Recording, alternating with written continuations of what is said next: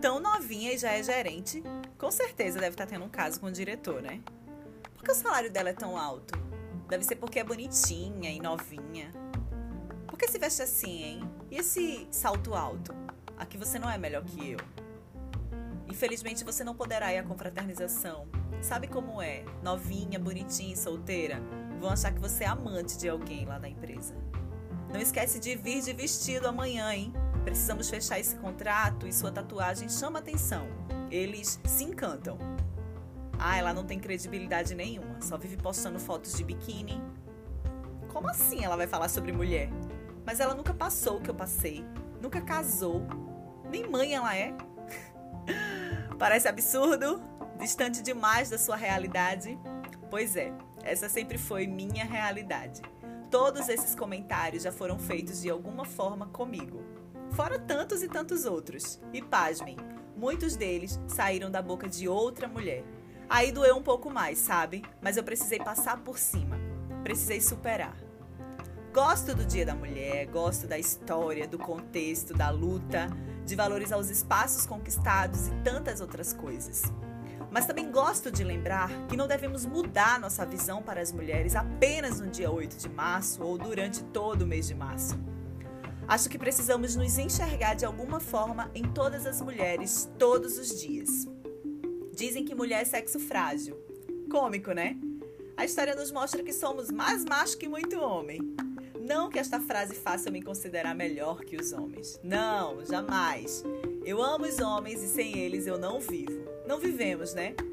Mas é que é da natureza masculina ter mais força que as mulheres. Força no sentido físico da palavra, hein? É que no sentido alma, aí é outra coisa. Só quem é mulher sabe as guerras, as lutas, os traumas, as perdas, o desgaste, a dor e o fardo de ser mulher. Mas queremos igualdade, não é mesmo? Queremos vez, voz, ocupação, revolução. Mas como você me fala de revolução se você não se vê na sua semelhante? É sério, eu não consigo falar sobre mulher sem falar de humanização, empatia e acolhimento. A história nos mostra que sempre unimos forças, andávamos de mãos dadas para conquistar nossos direitos. Todas as marchas sempre registraram uma ao lado da outra. E o que aconteceu? Porque de certa forma estamos nos distanciando, soltando as mãos. Eu não sou diferente de você e você não é diferente dela. Somos todas iguais, a cor, o jeito de vestir, o modo de falar, a forma que usa o cabelo, nada disso reflete a nossa essência. Ainda não casou aos vinte e tantos anos? Prioriza a carreira profissional? Ainda não decidiu se vai ser mãe ou não?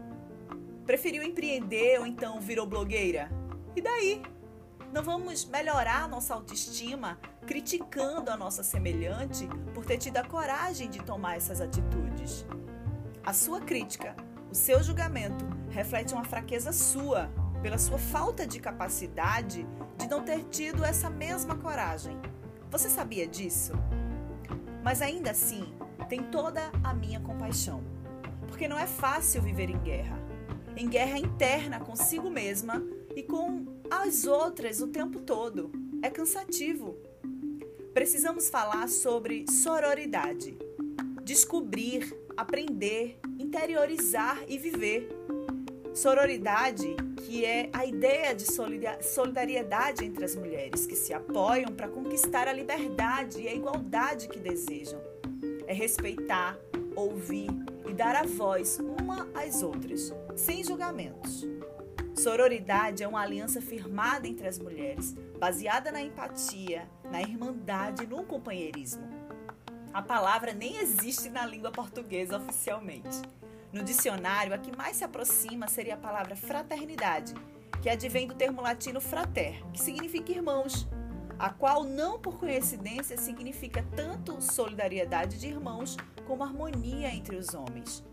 Assim, a solidariedade enquanto termo e enquanto sentimento surge e se fortalece da necessidade das mulheres de compartilharem experiências subjetivas a partir de relações positivas e saudáveis umas com as outras.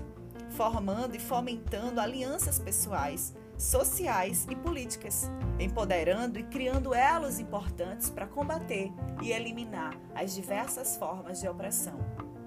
Nos dias de hoje, é importante que as mulheres se alinhem, não só em movimentos pró-feministas ou coisas desse tipo. É importante que esse tipo de sentimento paire no dia a dia também. Essa é uma prática que ajuda as mulheres a enxergarem uma às outras como companheiras, aliadas e amigas. Devemos encontrar uma nas outras para que possamos ter com quem contar, desabafar. E algumas atitudes ajudam as mulheres nesse caso. Não veja outras mulheres como rivais apenas por elas serem mulheres. Não utilize vocabulários de baixo calão para ofender a imagem de outras mulheres, como vadia, vagabunda, entre outros termos ofensivos. Compartilhe ajuda, conselhos, conhecimento e ofereça um ouvido atento às outras mulheres. Fique atenta para situações em que você possa ajudar uma mulher em apuros, principalmente em lugares onde ela possa ser abusada verbalmente ou sexualmente. Elogie e ajude a obter sucesso entre o grupo de amigas. E não esqueça, incentive outras mulheres.